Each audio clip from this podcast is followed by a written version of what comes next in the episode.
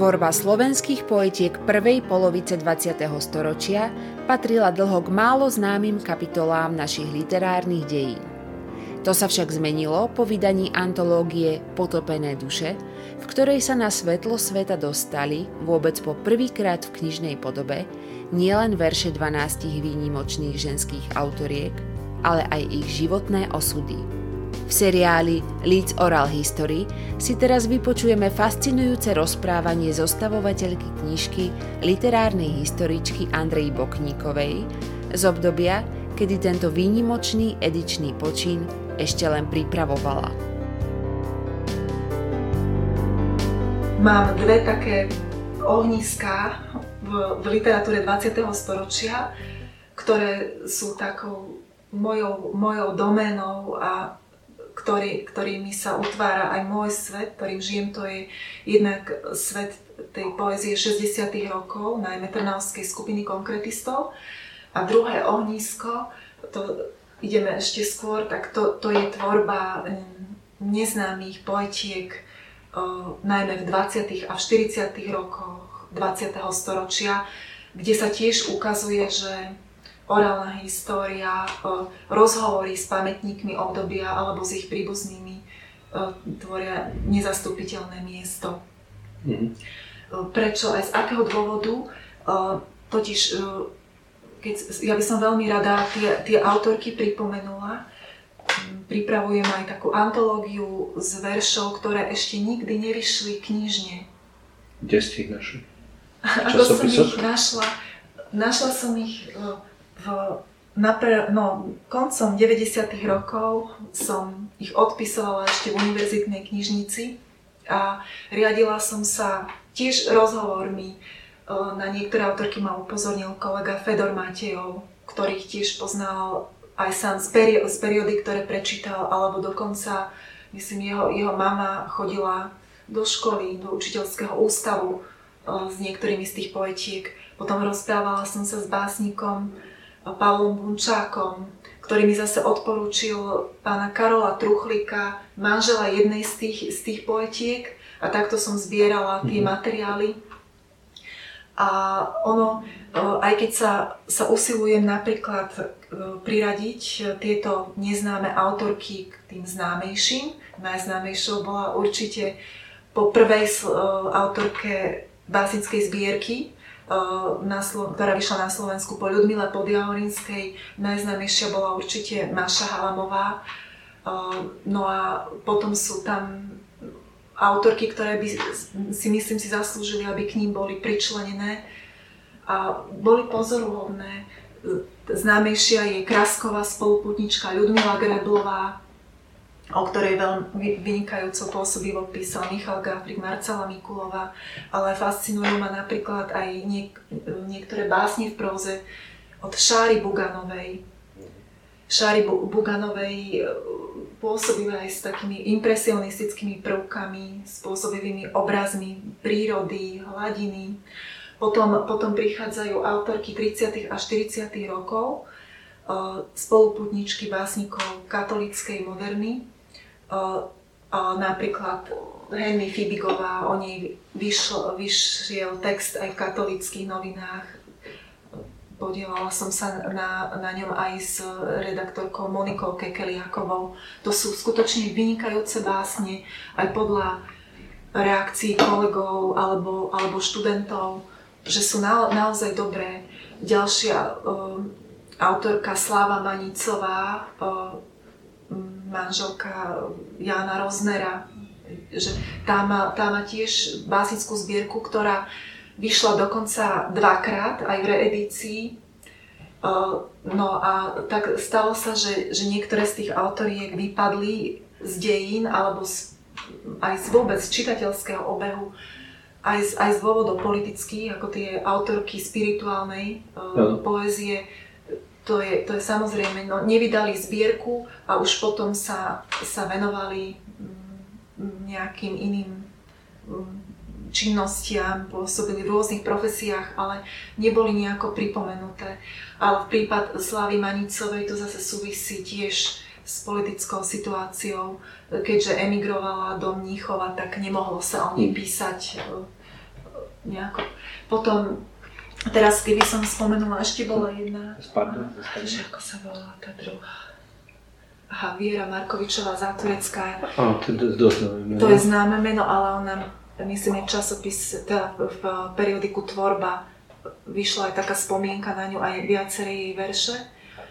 Ale napríklad, keď sme spomínali tieto autorky aj z toho katolického okruhu, tak ešte veľmi zaujímavá bola aj Viola Štepanovičová, mm-hmm. ktorá ale písala také básne aj so svetskejšou tematikou. Veľmi sa mi páči báseň Náš Valčík mm-hmm. napríklad.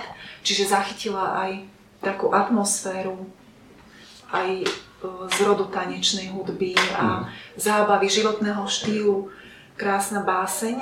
A práve aj tu sa ukazuje, e, tam sa objavuje e, slovo baršún, čo znamená zamat, ale v tom dobe bolo nejaké, v tej dobe bolo bežnejšie, známejšie. A tá, tá báseň má veľmi pôsob, pôsobivú atmosféru toho tanca, prie, priestor meský a takej tanečnej sály je, je prepojený aj s predstavou prírody, skál, tam sa objavuje zase výraz zápoľa, ako veľká skala. Mm. Čiže pri interpretácii tej básne sme si so študentmi aj vyložili tie slova, ktoré vtedy boli asi také bežnejšie, známejšie a my sme sa zase dozvedeli možno niečo o ďalších vrstvách tej reči, e, ktorá sa objavovala e, v básniach 40. rokov, v tomto prípade u Viely Štipanovičovej. A ešte k tomu je tá báseň napísaná v daktyle, ktorý mm-hmm.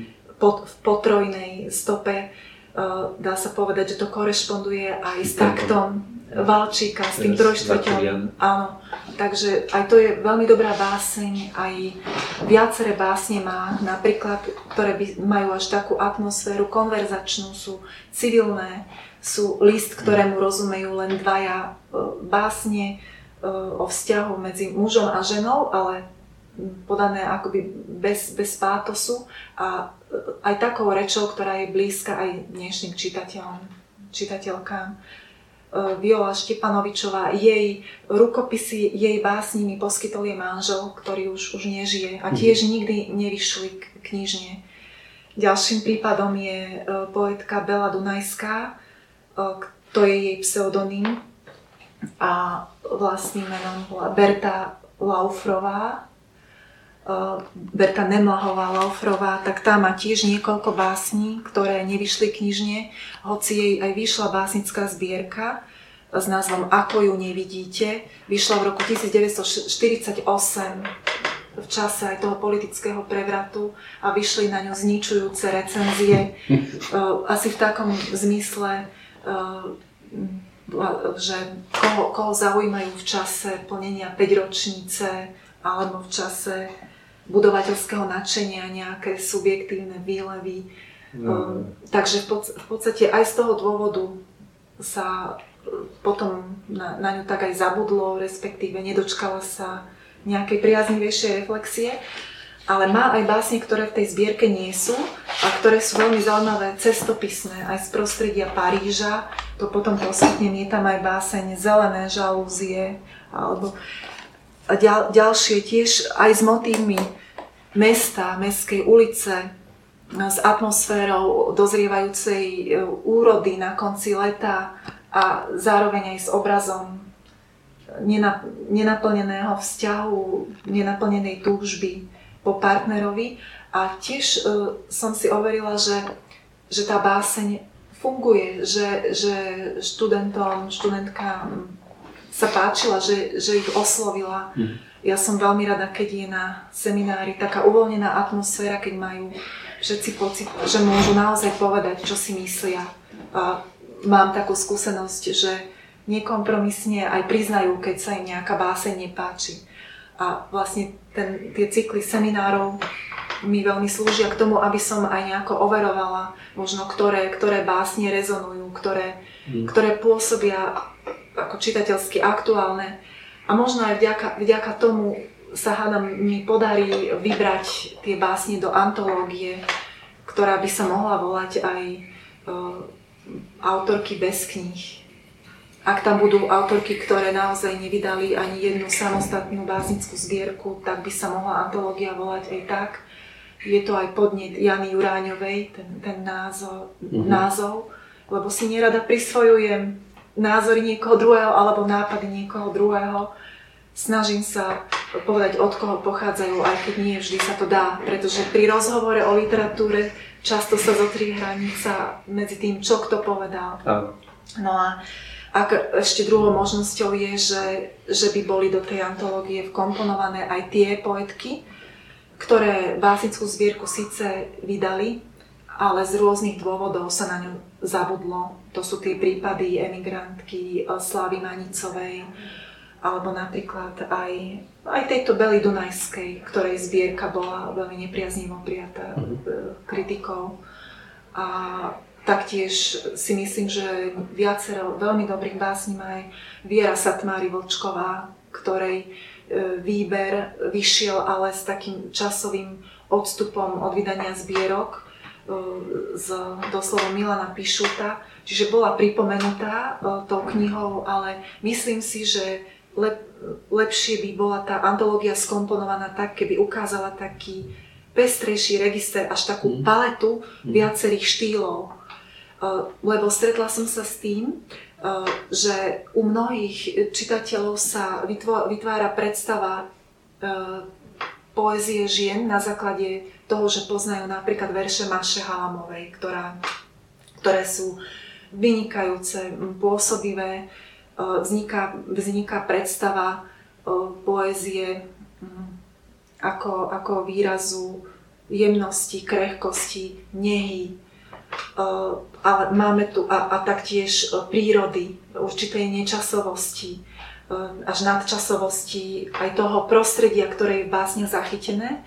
A keby sa sem ale pričlenili tie básne iných poetiek, básne z mestského prostredia, ďalej básne e, z mestského prostredia od, od tej Viery Satmáry Vlčkovej, bás, ďalej básne, ktoré vytvárajú silno fantazijný svet, pôsobiaci až dojmom určitého chladu, ale zároveň, zároveň je plný emócií. To je zase tá poézia Henny Fibigovej, úplne iná, než je mm. poézia Halamovej.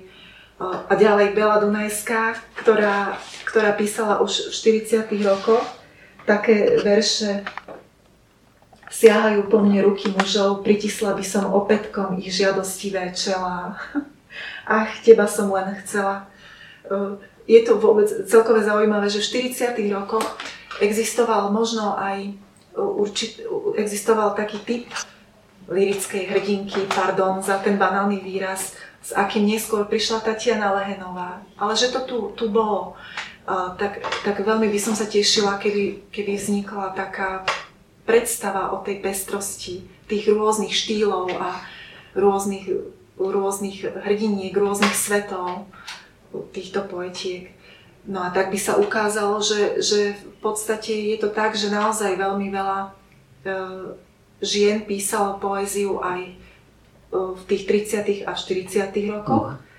A že to nebolo tak, že, že najmä, najmä v 70. rokoch e, pribudlo veľa, veľa poetiek do slovenskej poézie, ale že už, už skôr tu bola taká atmosféra ktorej napomáhala práve aj tá liberálnejšia atmosféra, kultúrno-politická atmosféra 30. rokov a taktiež priazeň niektorých redaktorov, napríklad Jan Smrek s radosťou uverejňoval básne týchto poetiek a aj ich spomína práve vo svojej výbornej knihe Poézia moja láska, e, ktorú tiež možno pokladať za orálnu históriu.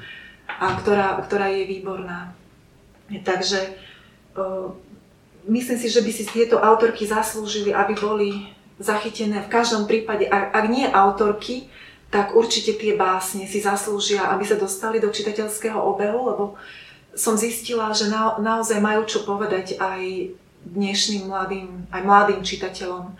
Až ma to prekvapilo, že niekedy ako keby si z tej poézie vzali pre seba viac ako, ako z poézie novšej. Tak, mm-hmm. Takže to by som, tomu by som sa veľmi tešila.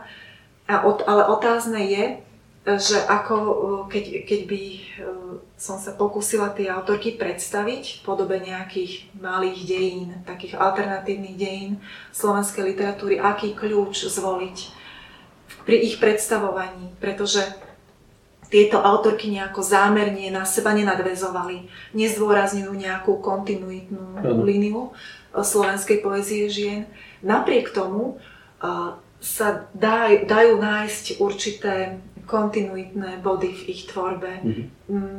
Ja som sa k tomu už, už aj tak vyjadrovala, že je to veľmi zaujímavé, že sa objavuje u mnohých z nich eh, téma konfliktu s básňou, akéhosi dialogu s básňou nejaká programová báseň, ale, ale v podobe konfliktného dialogu.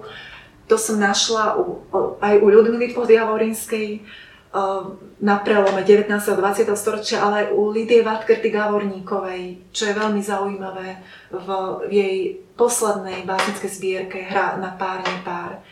A, a je to, až, až ma to prekvapilo, že dúfam, že to nie je veľmi vykon, vykonštruované. No ďalší moment je taký, že, že samozrejme tá poézia vznikala v určitej atmosfére literatúry, ktorá, ktorá vychádzala v určitom tej atmosfére literárneho života a nedá sa izolovať od tvorby autorov, mužov. Čiže asi ideálne by bolo pokúsiť sa predstaviť ich aj v tom dynamickom procese literatúry, možno aj v nejakých v súvislostiach s tými dobovými básnickými mm. zbierkami autorov, mužov.